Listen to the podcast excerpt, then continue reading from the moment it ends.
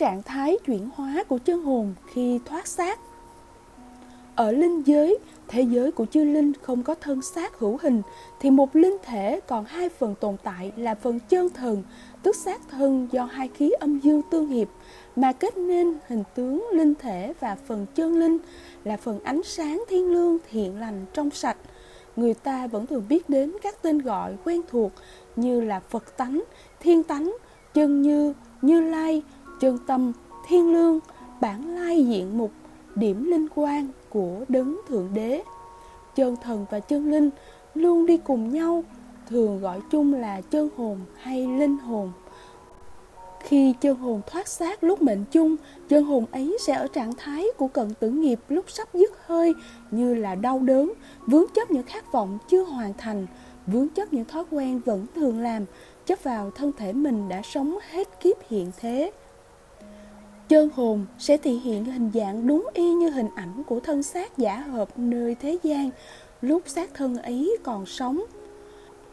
Chân hồn có thể nghe thấy biết bằng ý niệm, tức là người lúc sống khiếm khuyết mắt, tai, miệng, khiến cho không nghe, không nói, không nhìn thấy được, thì lúc thoát xác sẽ nghe, thấy, nói được bình thường bằng ý niệm trong tâm thức. Trước khi mất còn đau ở chỗ nào, bị thương ở đâu thì sẽ cảm nhận đầy đủ tất thảy những cơn đau như thế. Người bị ung thư phổi sẽ vẫn cảm thấy đau đớn lồng ngực khó thở. Người bị đau cổ sẽ cảm thấy đau cổ. Người bị thương ở đâu sẽ cảm thấy mình bị đau ở đó. Người bị tổn hại mất đi một phần thân thể trước lúc tắt thở cho đến lúc hồn xuất thì cũng cảm nhận và thể hiện thân ảnh mình đúng y như thế. Người bị tai nạn xe cộ bị mất một phần thân thể nào thì sẽ thể hiện bị mất phần thân thể đó.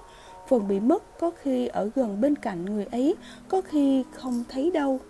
Người bị đầu lìa khỏi cổ thì thể hiện là quỷ không đầu với phần thân và đầu riêng biệt. Có thể ở cạnh nhau, có khi thân thể cầm chính cái đầu của mình. Người bị trúng độc khí mà mất thân mạng thì toàn thân ảnh đều có màu xám xịt, bầm tím, xanh, nâu và xung quanh có những lớp ám khí như khói đen bốc ra, có mùi khó ngửi.